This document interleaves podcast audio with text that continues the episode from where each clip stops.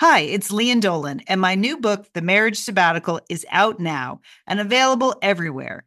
People magazine chose it as an April pick of the month, one of the best this week. A hopeful take on commitment, they said, and an innovative story about marriage. Sounds juicy. The Marriage Sabbatical, out now, available everywhere. Hi, this is Julie. This is Liz. This is Sheila. This is Monica. This is Lianne. We are the Satellite Sisters. You are listening to Satellite Sisters to Go.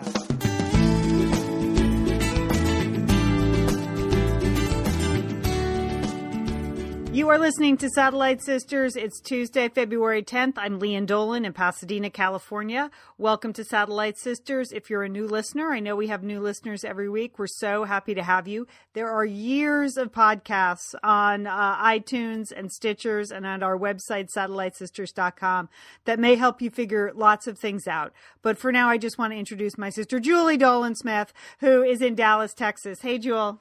Hey, Lianne, you know, I'm feeling lucky today, Lianne, really lucky, because I did two things. I bought a Powerball ticket and I entered the HGTV Dream Home contest. Okay. So I think that's going to be a powerful combination to get $300 million and the dream home on Martha's Vineyard. Oh, that's where it is this year, Martha's Vineyard? You got to get in it, Lianne. Wow. You got to get in it to win it. Well, I know later on you're going to give us a rundown of a great BuzzFeed list on 53 things you've learned from HGTV. So it's very fitting that you were on the site entering the Dream Home contest today. Also, it's Tuesday, so we have Tuesday Trends. Julie has some products. We're going to be forced to talk about 50 Shades of Grey. It will be the only conversation I'm guessing we have about it, but let's just talk about it later. Last week, you know, breaking news, Harper Lee was publishing a novel that's been written, you know, for 60 years and gone unpublished. I had some concerns last week. I think they are well-founded. We're going to talk a little bit about that today. And then, of course, it's Tuesday, so we have our recap of Downton Abbey. We like to call it Downton Gabby. A lot of speculation on the Facebook page, Julie, about plot twists and turns. People have been discussing it, and that's good to see. But first, the snow in Boston. Last week, we sent our condolences to you. This week, we must send them again. I made the mistake, Julie, of saying I miss snow. And, you know, I got it from all the people in New England. But you know what? I miss snow. Okay? There's not a little snow is great. And I don't live there. I'm not ashamed. Every once in a while, I miss snow because I live here in Southern California, where yesterday it was 77 degrees. And sometimes that seems weird to me. That being said, I did totally enjoy swimming yesterday at noon in the pool. But so here's the deal, though, Julie. I heard this stat on Good Morning America this morning that, you know, in the Boston area, they've received 6 feet of snow this winter, you know, a near record breaking, puts it in the top 10 already of worst winters. And they gave the statistic that the amount of snow in Boston so far this year could have filled the Patriots football stadium 90 times. Woo, that's a lot of snow, Lianne. Well, it's a lot of snow, but it just seemed like a nutty statistic that hit me because meanwhile, here in Southern California, where it's nearly 80 degrees, you know what we have going into the Rose Bowl stadium, which is adjacent to my home in a couple weekends? Sunbathing contest, Lianne, something like that? That would be appropriate, but no, we have a ski and snowboarding competition happening there. Thanks to Sean White Productions, in 2 weekends, they are going to have like Olympic and world famous extreme snowboarders and skiers doing the jumps and everything like that.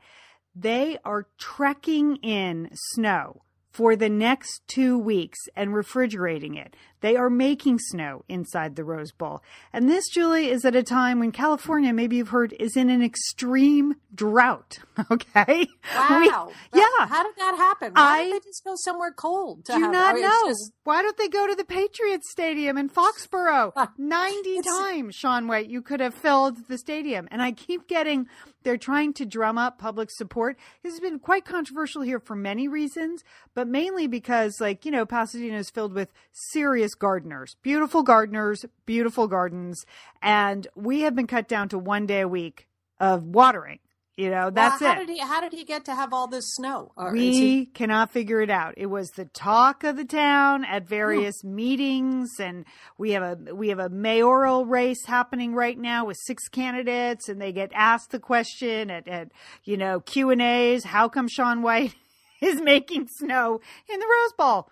So Massachusetts, send us your snow. If there's any way you can put it on a train and send it over, we can take it in Pasadena. Isn't that Leanne, I think Shaun White, because a lot of celebrities, when there are natural disasters or, situations, they go to places and they lend their support and they try to buck people up as they're coping with really difficult situations. You have all the schools closed. You have all that snow.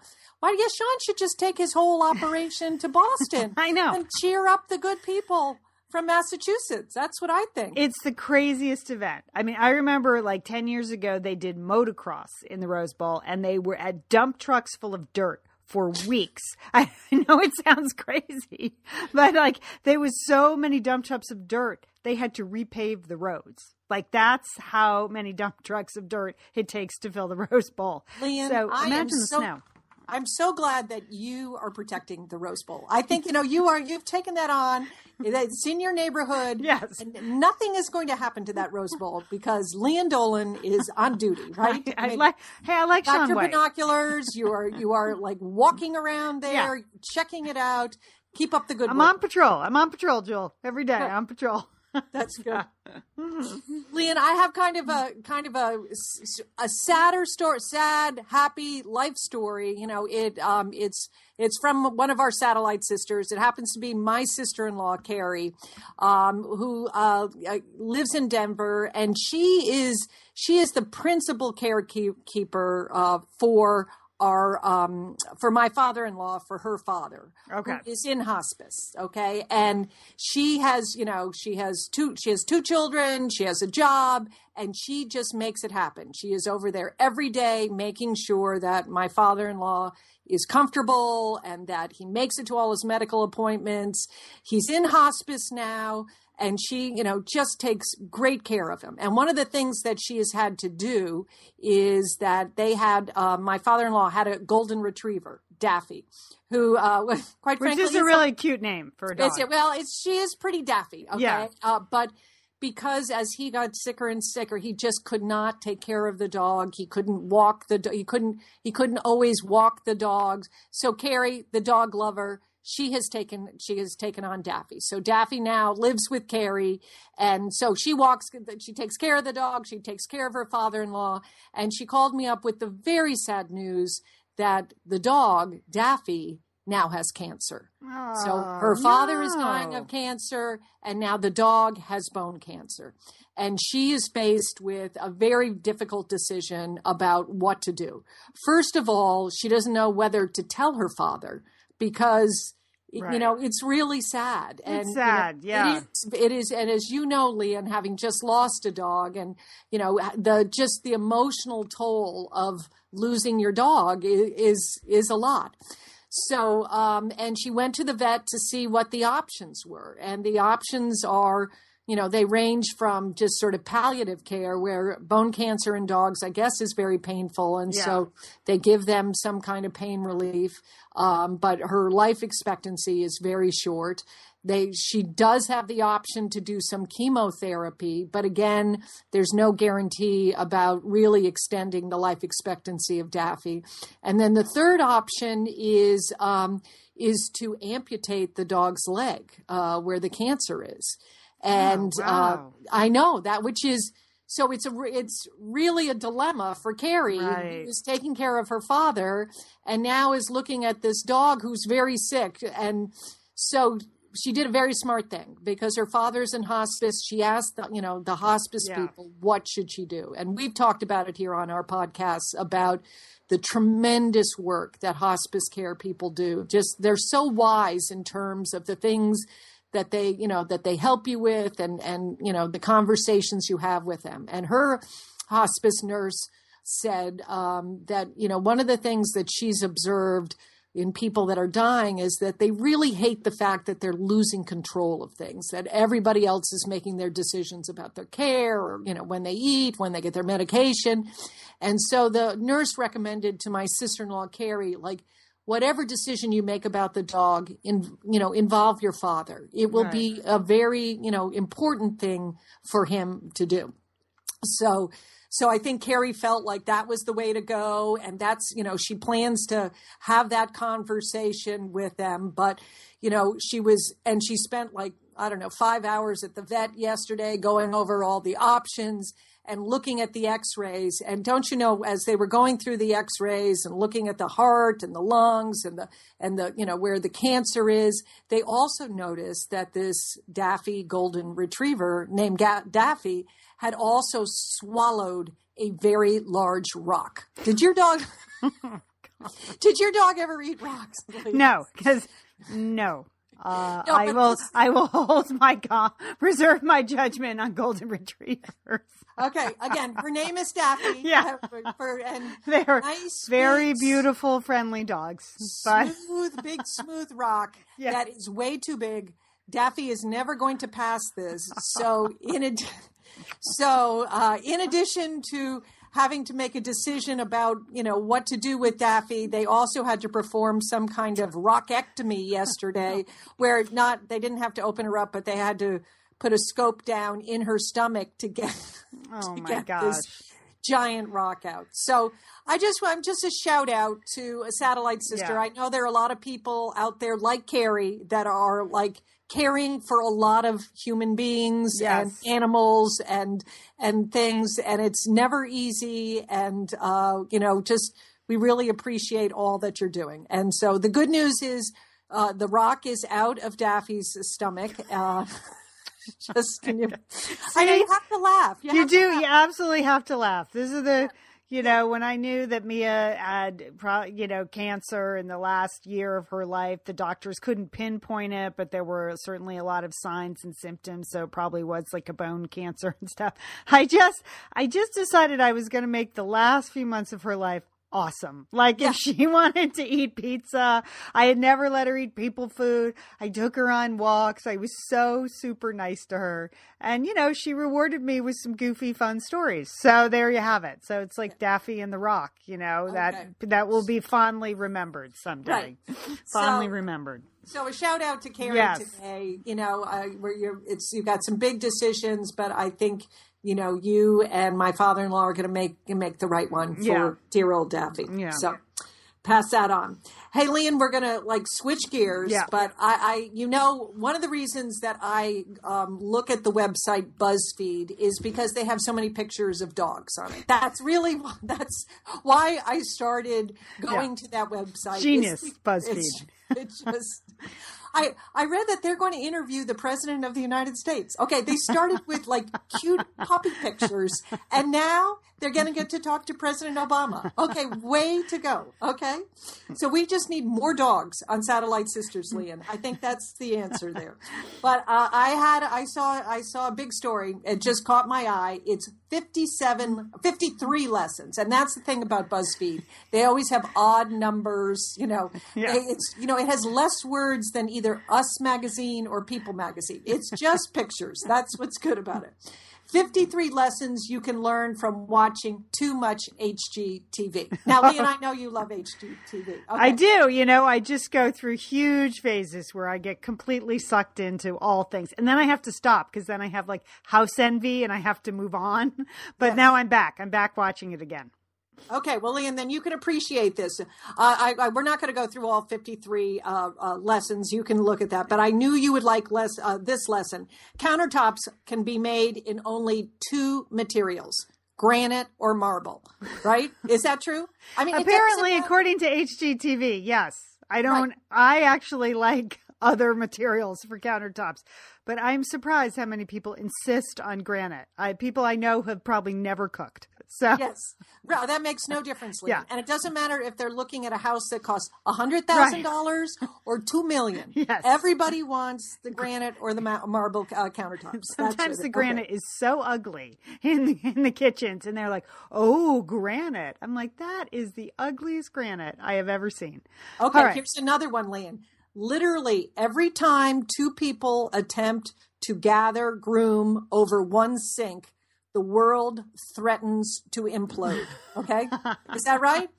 You've got to have the double vanity sinks, Lianne, right? We know this. It's true. This is the lesson. Don't even look at a bathroom that only has one, because you couldn't two people could not possibly brush their teeth using one sink, right? Okay, how about this? Carpet is the devil. Right.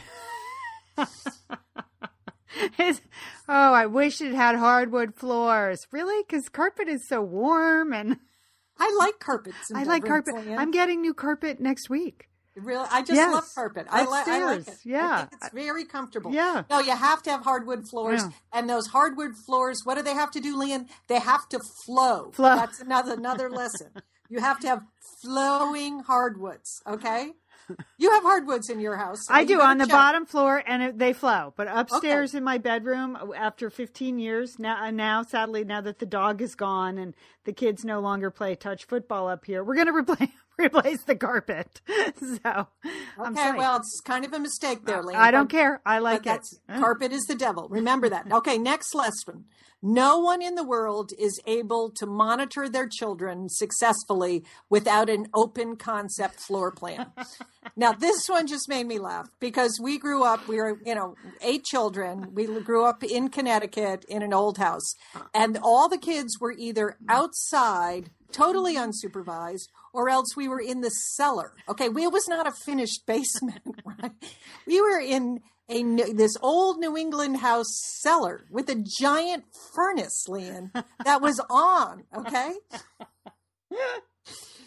There was no open floor plan concept in our house growing up. And I don't know, we're all alive. I don't know how it happened. So I like that one. But that's a lesson, and that's what everybody wants. And quite frankly, that's what I want now, Lianne, an open floor plan concept. Yeah. Right? Yeah. I don't know.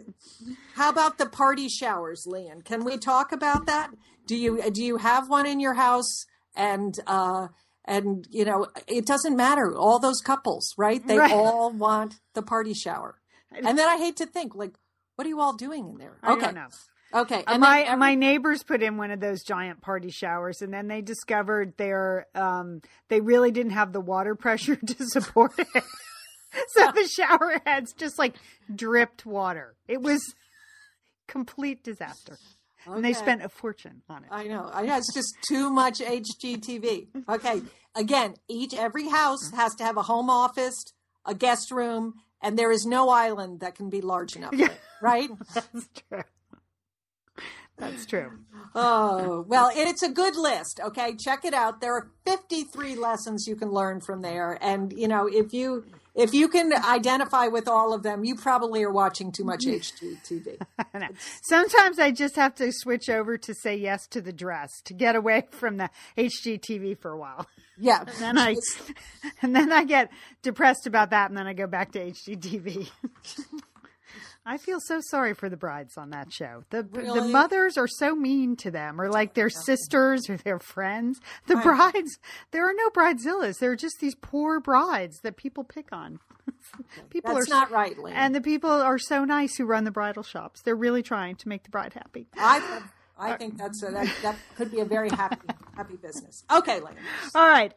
Let's talk a little bit about Harper Lee. Okay, so last week, just as it was breaking news as we went on the air, that Harper Lee was publishing a second book. It was actually the first book she had written. It was a book that featured the adult Scout as a lawyer, and her editor had liked the flashbacks of the character Scout so much. She said, "Why don't you go try again and portray Scout as a young girl, hence To Kill a Mockingbird." But in the meantime, apparently the very private, crazy private Harper Lee had just stuck this book, "Go Set a Watchman," somewhere. Okay. It's somewhere. And now 60 years later, it's about to come out. And last week on the show, you were excited. You wanted to read it. Yes. I was very cautious. I thought it seemed a little odd. I thought it seemed risky on Harper Lee's account. When I found out, that's right, Lianne. You weren't as enthusiastic. I thought you were going to be rushing out, signing up. But no, you were. You were skeptical. I was, yeah, it was just, I just thought, wow, that is not something I would have imagined. She's been so private for so many years and really just had the one masterpiece and kind of stuck with that as her writing story, which is fine. And when your book has sold, you know, crazy amount of copies like To Kill a Mockingbird has. Okay, so Julie, over the course of the week, there have been quite a few people concerned about Harper Lee, people close to her. She is an advanced age now. She's like 86 or 87. She lives in 88. She lives in a nursing home. Mm-hmm. She is deaf and blind, although it appears she can hear like with, if she wants to, like with her hearing aid turned on, but she often tunes it out. Because I heard a fascinating interview on NPR last week mm-hmm. with an old friend of hers who visits her once a month, drives to the nursing home. You know, he has no stake in the game. He's not a lawyer or an agent or anything. And he said, you know, sometimes she can hear, sometimes she can't. He said she's absolutely of sound mind to make this decision, but mm-hmm. he had just seen her the day before the news came out last Monday, and she hadn't mentioned anything about the book coming out at all. And then they brought up a couple of questions like her sister was her longtime lawyer, okay, which is pretty cool when you think about it. That I would like, I would like one of us to, you know. I know, it's a shame we never went to law school, isn't it? I know, Liz pretends to be our attorney. You know, she plays that role. She reads all the contracts, signs them for us. But she's really not a lawyer. No. So, my parents were right. One of us should have gone to law school. But I thought, well, her sister's been a lawyer for a long, we're like, was her lawyer for 60 years. So her sister mm-hmm. must have also been kind of an extraordinary character too, to have been a woman to go to law school that many years ago. And, you know, protected her against everything. And so her sister died like a year ago. And so this timing of this book suddenly appearing, people did not even know this book existed, Julie. This wasn't like a rumored novel. This was like a novel that was actually hidden away off site, off her property. And her new lawyer claims that she found it in her old lawyer, her sister's paperwork. So I don't know. That's possible. I mean, that it's possible, but it's all, yes, it's possible that that's where she found it. Do you think that she didn't write this book? No, I think she wrote it. I think she doesn't really want it to come out. Oh. You know, why would you? Almost no writer wants their first novel to come out. You know, mm-hmm. your first anything to come out. Yeah. So. I mean, yeah, this timing, now that you sort of set this out, I was just so excited to read another book by Harper Lee. Right. But the timing does sound a little odd that she would. Yeah, and I hate to think of an older person getting taken advantage of in some way. I know, but again, it's the end of her life, and maybe this is really what she wants to do. All right, Julie. Okay, it could be that. Maybe she's if she's of sound mind, maybe she's made this decision. Like, okay, it's time. You know, a lot of people at the end of their lives, they want to sort of reconcile things. They want to put things to rest. They want to sort of clear the decks. And maybe this has been weighing heavily on her mind that she had this other manuscript. Okay, well, we will see. So story, to me, it's an interesting sister story that once her sister Alice died, that she was sort of vulnerable. So we will keep watching it. All right, Lianne. Well, now we're coming to the part in the show that's the Tuesday trends, which because it's Tuesday, Lianne, and it's interesting that we're talking about Harper Lee and the new book, because one of the trends that I have that sort of piqued my interest is a new literary website, Lianne. This is a site. It's called Literary Hub. The web address is going to be lithub.com, LITHUB.com. Mm-hmm. And it's launching April 8th, Lianne. And this is being put together by a large group of publishers, because they feel like there's nowhere, despite the fact that, so many people are interested in books and read books, and that there's no sort of no site has emerged where you can have a lot of discussion about books, fiction, nonfiction. They want it to kind of be the Huffington Post for books. Okay.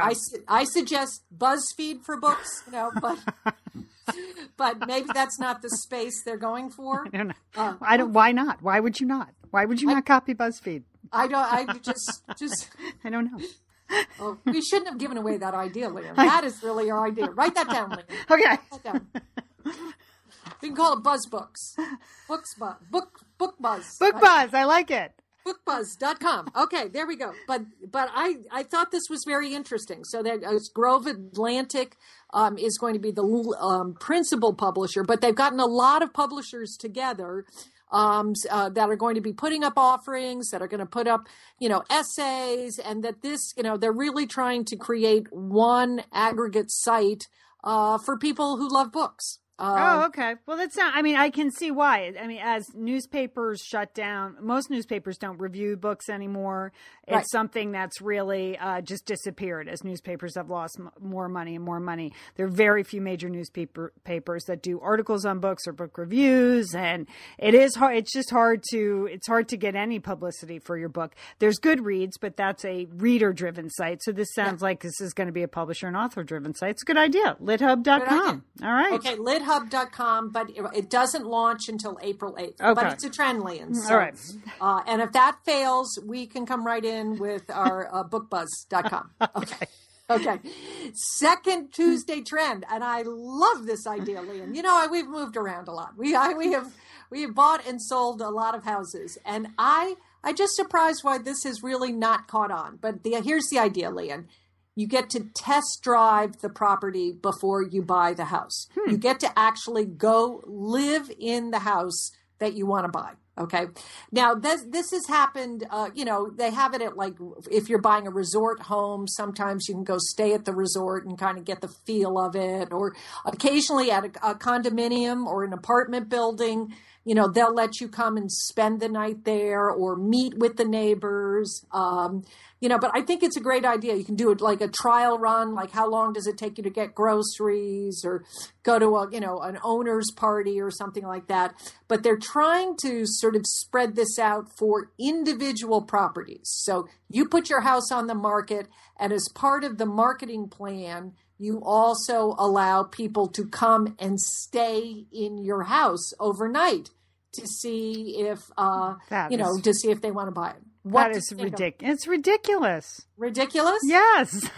Well, Lianne, you just think about it, like how much time you spend at the grocery store, or how much time. Well, you don't need to spend the night to drive to the grocery store and figure some of that stuff out. It just seems like it puts a lot of burden on the sellers. I know, but as a buyer, and then you have weird people in your house, and you got to get all the stuff that matters out. It seems like you could be scammed. It seems like the house would be off the market for that 24 hours while they're in the house. I got to say, I don't think this sounds like a good idea. Well, it's not a good idea for the seller, but for the buyer, wouldn't you want to be able to do that, to like actually stay in the house overnight to see how much like maybe traffic noise there was at night, to see what, you know, it really looks like or feels like staying in it at night? You don't think so? No, I don't. I don't think so. Well, you've never moved, Lianne, so you don't know. But I mean, like, you go into these houses. I've moved a couple of times, but not much. Not recently. We have been in this house for 17 years, okay. But that doesn't mean I haven't walked through a million houses, because my husband's in real estate. So I've literally walked through a million houses. I know. And you know, there are other ways. He's always saying people are too emotional about houses, and it's an investment, and it's real estate, and you should be able to figure stuff out by walking through. I just think it puts a lot of burden on the seller. What a pain in the neck to have all these strangers in your house. All right, but all right, but yes, I would agree with that. And okay. I certainly wouldn't want that. But if I was buying a house, yes, I would like to spend more than 30 minutes walking through the house, you know? I mean, it's you don't really know what you're buying until you actually own it, you know, until they give you the keys. Yeah, I'm not sure a night in staying there is going to tell you whether the plumbing system is outdated. I know, but you might figure out, hey, there's a lot of noise. There's a lot of, you know, the neighbors are crazy. Okay. Or, you know, all right. Okay. I think this is a split decision for me. I feel for the sellers. That's like this is verging on the sharing economy, the Airbnb. I'm not interested in that either. So I just walk through, we like your opinion. Come back a couple of times, but you don't need to spend the night. I mean, what if it's a house that features all this high tech, you know, green features, you know, and you just, you know, you want to really see, does the computer screen go up and down? Does you know, do the window shades really work? Can you set the heat, you know, or the cooling systems from different rooms and. I if you can't figure out the cooling systems, you should not buy a house there. I know, but Lianne, you actually don't get to do that until you get to the house inspection, and by then you're way down. You're way down the path to selling the house. We have very different. I think this is not. You've already committed money. You don't get to inspect the house until you've committed money. I think spending the night is not inspecting the house. Those are two different things. I mean, you can't really in that, Lianne, but you can pick up a lot. Like, does it work or not? Okay, I think we just have two different opinions on this. Yes, we do. You're the seller, and I'm the buyer. Yes, and I think it's a great idea for buyers. I think, why not? Okay, all right. Third Tuesday trend, Lianne. You know what this weekend is. Okay, yes, it's Valentine's Day. You know what else it is. Yeah. It's will be the premiere, the opening of 50 Shades of Grey. Yeah. Now, did you ever read the book? I did read the book. I read, I tried to read the book. I read the first one when it started to kind of hit the bestseller list because I'm a writer in that, the women's fiction genre. Yeah. And I wanted to see what all the hoopla was about. And I found it so poorly written, I could not get through it. I just started, it's unreadable. It's unreadable. I mean, the sentence structure, everything about it, the dialogue is inane. Everything about it it's literally unreadable. Like, if you turned in the first chapter in your writer's group, you would not return because it would just be excoriated. So it's terrible writing. And so I couldn't really I flipped through the end of it just because, again, as a, someone who does this for a living, I just wanted to see what it was all about. It was unreadable. So... Okay. Do I seem cranky today? No, I've said that before on the show. I said, when it first came out, I thought, well, I'll go test the waters. I'll pick it up. Sure, this is what I do, and it's on the bestseller list. No, it's fan fiction. It's not. Yeah. Wasn't it's yeah. It's so it didn't make your heart race. There was no palpitations. No, the main character is like, oh God, so weak and just so oh gosh, just so unlikable, and the dialogue is painful. Okay. Painfully stupid. Painfully stupid. And there was all sorts of issues with location and timing. It's set in like Portland and Seattle, and having lived in that area before, like they go back and forth from Portland to Seattle, like it's like a half an hour away, but it's, it's a 3.5 hour drive. So there was a lot of stuff like that just made me crazy, Mm-hmm. So I couldn't get through it. And so then I found the sex scenes disturbing. It's, again, because the main character was so young and so poorly realized that I just thought, oh, this is going to drive me crazy. So and then I've seen the previews for the movie, and I've the actress is already driving me crazy in the previews. So I am not going. So, you're not going. No. Okay. But I like that actor, Jamie Dornan, has been on that creepy British detective show, mm-hmm. The Fall, and he's really creepy on that show. And it could only be better than the book because the book was so bad. That's what I mean, really, it can't be any worse than the book because the book was horrible. So. Do you think I didn't read the book because everybody said the book is horrible. It's terrible. I think you said it. Yeah. I really wasn't, that interested in it. Yeah. It seemed dumb. So, it's dumb. Yes, it is dumb. So, yeah. But do you think the movie's going to be a hit? Do you think? Well, here's what I read. I said, oh yes, the movie will be a hit. I mean, the book sold a zillion copies, and there are people that really read all of them, read them many times. So so yes, they'll go. I think it's been marketed really well. It looks like a very slick production. He sort of looks like the guy in the book. So, and again, it couldn't be any worse than the book. It could only be better, but. I'm telling you. Okay, well, we'll need a report. We'll need someone that has read the book and ventures to the movies. We want the report because we're not going to be reviewing 50 Shades. I'm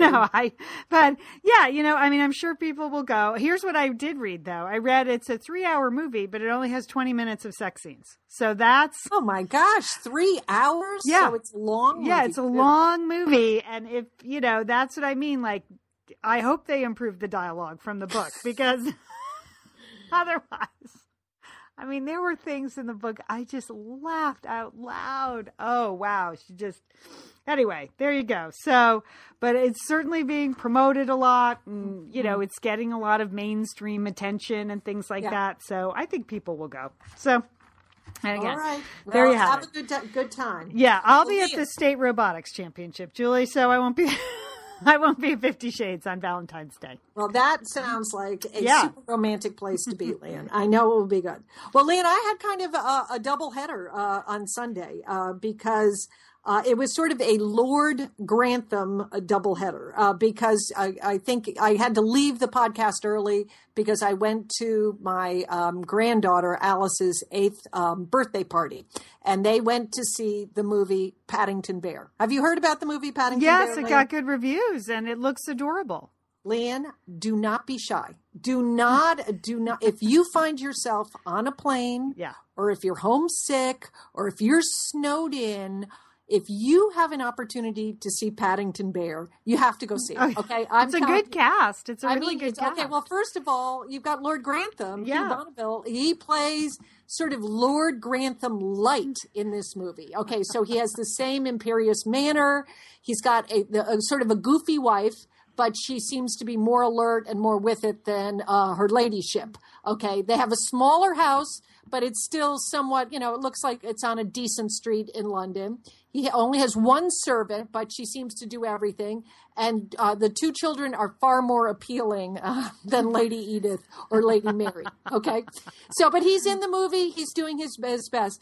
But Lianne, it just works on many levels. So your, 8-year-old child is going to love the movie, but you are going to love the movie too. And I'll tell you, I think there should be a special Oscar awarded for the bear's fur. Lianne, the fur in this movie it's like its own character. You just want to hug this bear. Aww.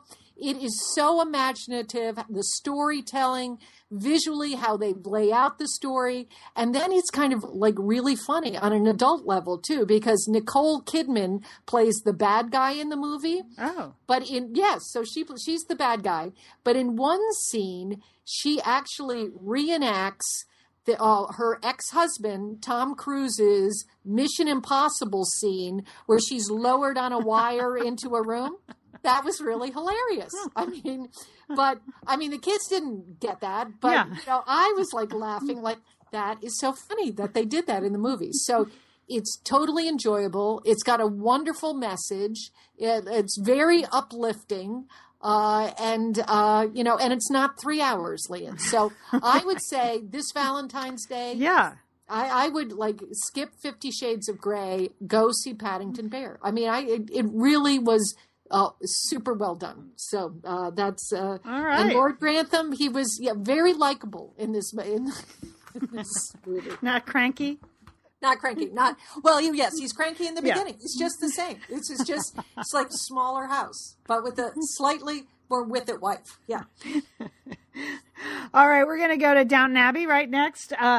Julie, though, I did want to mention two events I'm doing this spring. Okay. So I haven't done any mention of these. I don't even think I put them up on my official calendar, but I got to get on it.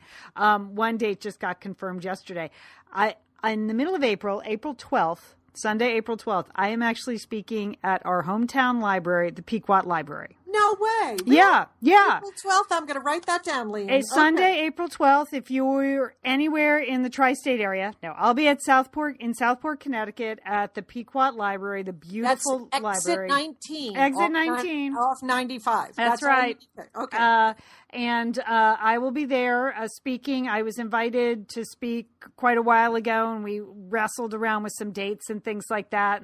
And this is the one we landed on. So I will be there Sunday, April 12th, Pequot Library, Southport, Connecticut. And then if you are in Southern California, I'm very excited about an event I'm doing at the Huntington Gardens and Library. That's your favorite place, Lianne. You've been invited there a couple of times. Yes, right? And this is exciting because they have a new woman taking over as the head of the Huntington, Laura Skandera Trombley. She is a dynamic female leader. She ran Pitzer College for 10 years and is now moving over to the Huntington Library and Gardens, which is quite a plum job actually. And so I am going to be interviewing her. She will have just taken over as the president. They have a brand new event space there. They've redesigned the entrance and everything. So we'll be one of the first events they do. And this is through Pasadena Magazine. So that is April 29th. So I will put more information on both those events as I have it up on the website, on the Facebook page and stuff. But I just want to throw those dates out there. Lianne, does Liz know that you're interviewing the head of the Huntington Library? That seems like her role. I know. I know. Way to go, Lianne. Well, okay. I'm kind of psyched because it was, I write a column for the Pasadena Magazine, and they were looking, last year I interviewed all the female philanthropists for this event, like women that ran foundations and started foundations. And it was really a fascinating panel discussion. So we were looking for some other business topic, and they had just named this Laura Trombley as the head of the Huntington. But I have, because I went to one of the Claremont colleges, Pomona, I had heard her speak several times, and she's super dynamic. And I just thought, wow, that would be a great interview. And I think people in town would love to sort of be the first to hear from her. And so I'm very excited that she said yes. I'm going over to the Huntington in 2 days to meet her and do an interview with her, and I'll write a profile of her for the magazine. But then we'll have this luncheon conversation in April. So I'm looking forward to both of those. Yeah. And then that's it. I'm not doing anything else in the spring, not really doing anything till the fall. So that's why I mentioned that. But Pequot Library, I'll be there. Lianne, I'm a little bit jealous that you're going to the Pequot Library. We spent many hours. It was, who invited me?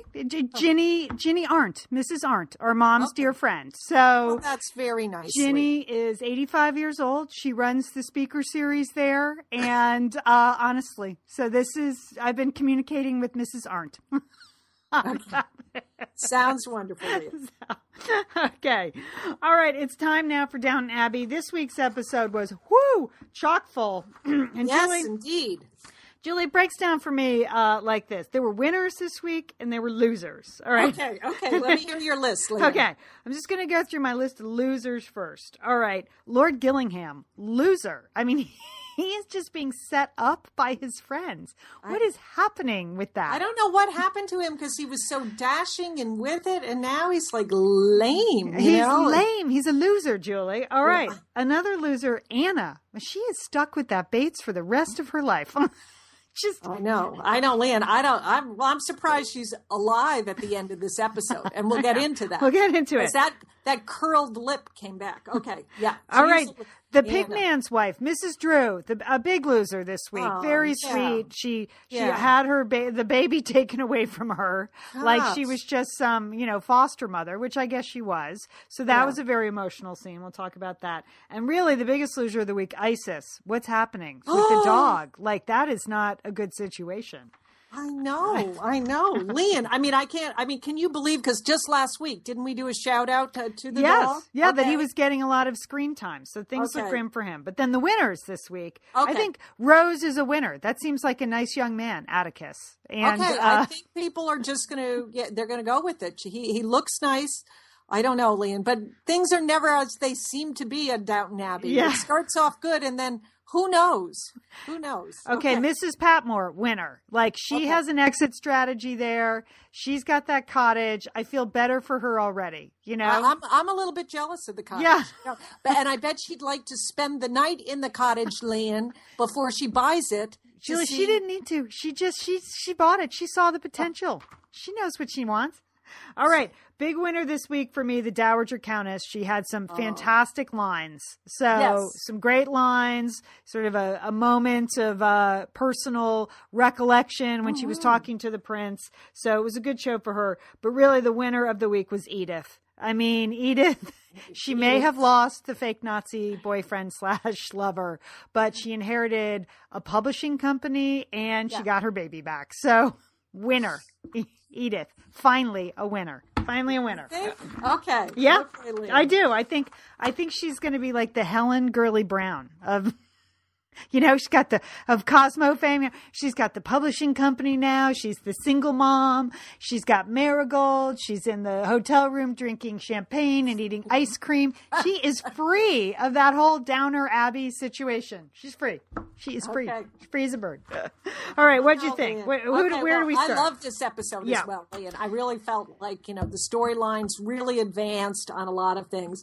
I started with the inanimate objects or things that appeared to be dead. And one was the dog. I have to say, I couldn't believe it that we had just talked about the dog. And there was her ladyship throwing herself on the oriental carpet to determine if the dog was, you know, was alive, was listless. But did you notice she didn't really touch the dog? No.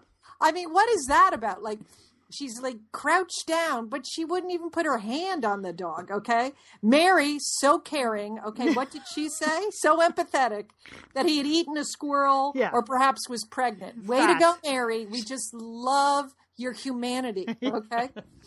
Okay. She is. She gets colder every week. And yet I love her. I love her. Okay. Okay. Second object, that history book. Oh, Moseley. Say it ain't so, Lianne. Is Moseley making the moves on Daisy? Do you think that could be it? I mean, I don't know where that's going. There's going to be something horrible hidden in there, or there's going to be a will, or I don't know. Maybe the ticket from Mr. Bates's coat is stuck in there. I don't know, Julie. I don't know, but I don't want Moseley to get anywhere near Daisy. We love Daisy, right? And, and she's trying so hard, and she's keeping up with her reading and making those lovely cakes. So I don't know what's in that history book. It did make me chuckle, Lianne. I wondered if it was first edition. Yeah. We had the big discussion there. Okay, speaking of other books, of course, The Device and the book. Yeah. Of course, Bates was going to find that in the cottage. It was only a matter of time, okay? And there he had the book, and that was back. Again, it's not really an inanimate object, but that curled lip. Yeah. I don't believe that he was innocent. I really don't. And I really thought Anna was going to get it in the cottage this week. I did too.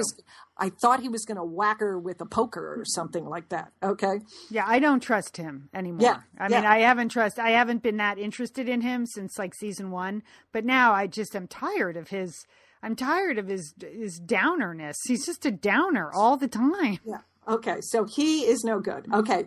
Prince Kerrigan's teacup. Okay, yes. Lianne, that was an excellent scene. And it brought me right back to Russia.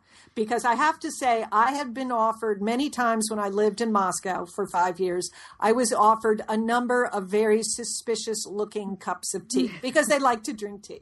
Okay. And I was always very worried about it. I used to say a little prayer to myself, like, oh, please, I hope this tea does not kill me.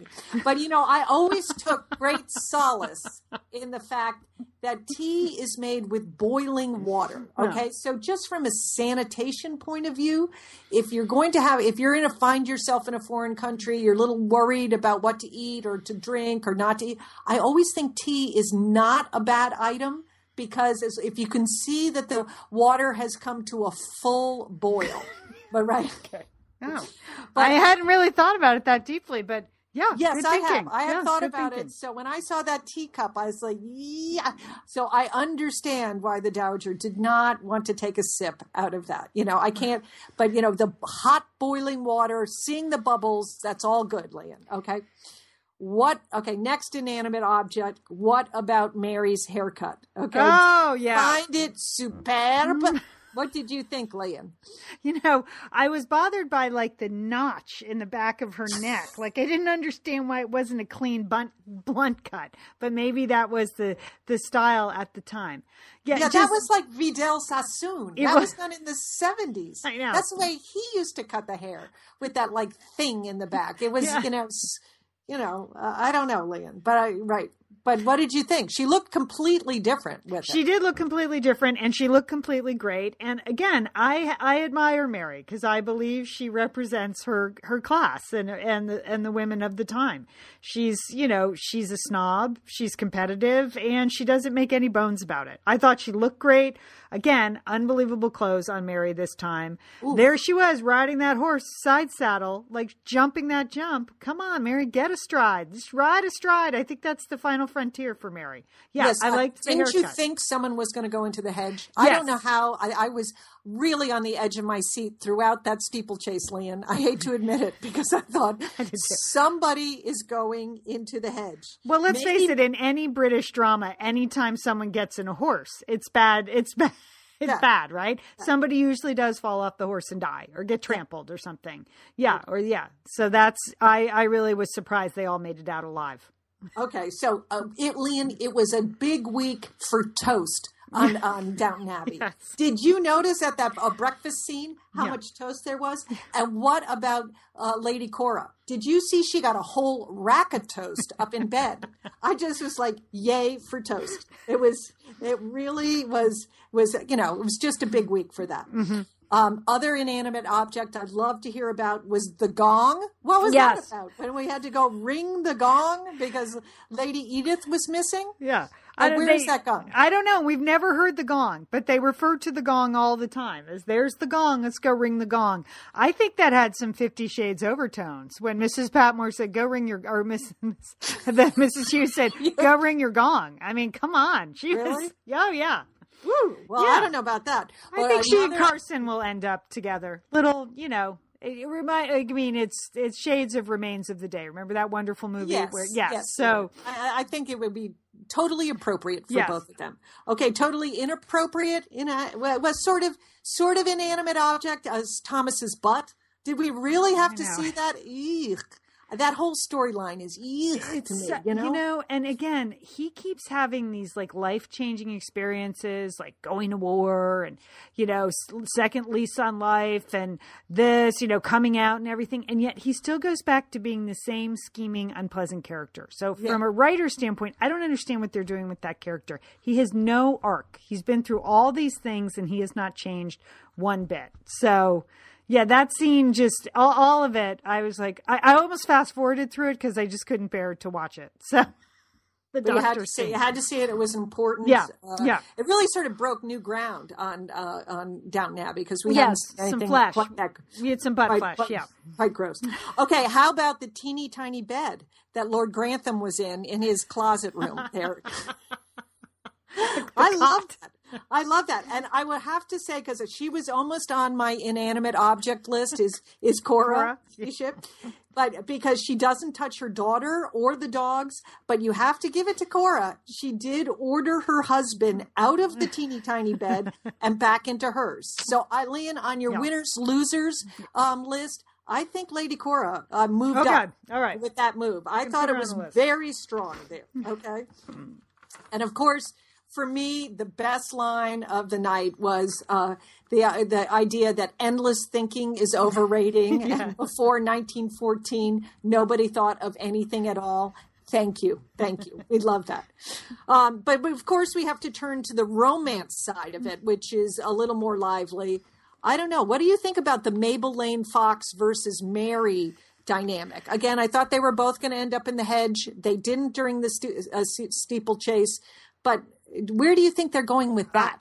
Lesbian lovers? I don't know what's going to happen between those two. They seem to be rather comfortable frenemies, you know? Okay. There was at least a lot of spark and good dialogue between those two as opposed to Lord Gillingham, who's become a shadow of his former self. I know. And what do you think about Mr. Blake? Do you think Mary and Mr. Blake are going to get it together there? No. Here's my prediction. I think somehow Mary will end up with the commoner who is designing the new real estate. I think she's going to end up with the real estate developer. I think Mary's going to end up with the commoner. But I don't know. Who knows? But I don't understand. Like, that seems very childish. The whole, like, why don't you spend the night at Downton? That whole thing seemed very beneath all of them, is what I would say. I know. So, but they'll all be there. So that's going to be we're going to look forward to that scene because there'll be quite a few people. And what about the Dowager and the Prince? Do you think they can rekindle some of the romance that they had found in St. Petersburg? Let's hope not. Really? Is that what you want to see? Is that why you tune in?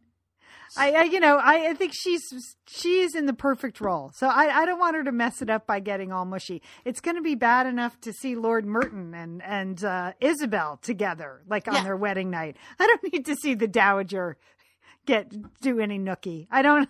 I don't need to see them get any closer. Okay. Yeah. Right. And again, the prince, I'm not sure that's a good romance for her. He's got nothing to offer. Why would she marry him? Tea. He's got that great tea, Liam. I don't know. All right. Well, then. Yeah. Okay. Go ahead, Liam. No, you go ahead. Edith. Okay. I mean, do you think, I just don't even, I mean, she obviously has now been pushed over the edge, and she had that French birth certificate, and she multiple copies, because I went, oh, when Mrs. Drew ripped that up, I had a very strong reaction, and then Edith did not lose a beat when she's like, I have multiple copies. Okay. So. And so she's in that sort of shabby hotel. It's certainly not their place in London, and that she's going to be eating ice cream and champagne. I love it that there's just, the baby has nothing, Marigold has nothing but the little teddy bear. Yeah. Okay, so good luck to her. Edith doesn't seem to have any clothing either, so no. I don't know how that's going to work out. But I just don't know where this is going to go. I think it's a new lease on life for her. I think she's going to be kind of lead an interesting, dynamic European life. She's got the publishing company now. She's got the baby. She'll make up some story. I think it will be a disaster at Downton, but I think for Edith, it's good. It's no one likes her. You know, there was a lot of speculation on our Facebook page today. Well, maybe Rosamund is Edith's mother. And I know we talked about that last year on Downton Abbey. But I think actually probably not, because I think Cora doesn't seem to like her just because she doesn't like her, not because she's not hers. You know what I mean? I feel like we would have had some clues in the last 5 seasons. Right. There would have been some asides, or we'd know if Cora was like just, you know, raising her as her own as a favor. And that's not the case. She just doesn't seem to genuinely just not like her or care about her in any way. Well, it goes back to her basic problem with Cora is that, you know, the mental functioning is difficult for her. So I get that. All right. Well, I hope. Well, what do you think? What do you think? I just think nothing good has happened to Edith, and I think she's going to continue down the road. This is really not a plan, Lianne, to go screaming down to, you know, Farmer Brown's cottage there and just snatch the baby with the French, you know, birth certificate and head on into London and everything's going to be okay. No, I mean, the gong is going to be rung, Lianne. The gong is going to be rung. Okay. Hey, she got the word. She's got the money, and people will know. They will track her down, Lianne. No, they'll find out. But I think she's done caring. I think she is just done caring. The family's complete non-reaction to her dead, you know, boyfriend's. I know. How mean is Mary to show up with her new haircut? Yeah, and want to make that the topic of conversation in the drawing room. I know. How mean was Cora, who forced her to go to dinner that night? Like, really, couldn't she just have a tray in her room a couple nights? You know, does she have to get dressed up? Cora's like, "Thank you for coming to dinner." Oh, shut up. Okay. Shut up. And my final comment is I have some very bad news is that I at the end of Downton Abbey, they had previews for Mr. Selfridge. And they've now jazzed it up with jazzy music, you know, because to make it look more appealing. But we will not be lured into that. We're not moving forward with Mr. Selfridge. Yeah. I know it was kind of appealing. They had some like up-tempo music going on there. Yeah. But no, let's not go there. I noticed that. I watched the preview and I said to myself, I don't care about any of those characters. So we tried last year by request, but you know, we can only do this when we really care. And so we're just going to save ourselves for Outlander when it returns after Downton. But, okay. Well, Julie, I'm excited. I feel like, we must be coming to the end of this season. How many, I don't look up anything online about this show because I don't want to know what's happening. Like, I know it's already been in England and things like that, but I purposely don't read any articles because I don't want to find out. I want to sort of be in the moment for every episode. Me too. And I feel that same. So we have no idea. Please do not post that on our Facebook page, like how many more episodes are left or what happens. And I know we have listeners in Australia where it hasn't even started yet. Right. Good luck to you. Right. Good luck to you on that. So, but yes, we'll just carry on, Lianne. That's what we're going to do. Okay, Joel. All right. You got anything? What, do you have any plans for Valentine's Day? If it's not 50 Shades of Grey? I've got some plans, Lianne. They're in the works. That's all I'm saying. Okay. All right. Yeah. I my husband scared me by saying he might come home early from his European trip. And I was like, oh, I got to start cleaning the house now. I mean, I am a slob when he is not here. You need to get those hardwood floors flowing, Lianne. Go on. I know, I do. What I'm worried about is when they replace the carpet, we have to clean everything out of the bedroom, you know, okay. and our closet. So it's going to be rough. It's going to be rough. All right. I got calls coming in. I got things happening here, Jill. I got calls coming in. My phone's going nuts. All right. So have a great week. You too, Lianne. And don't forget, call your satellite sister.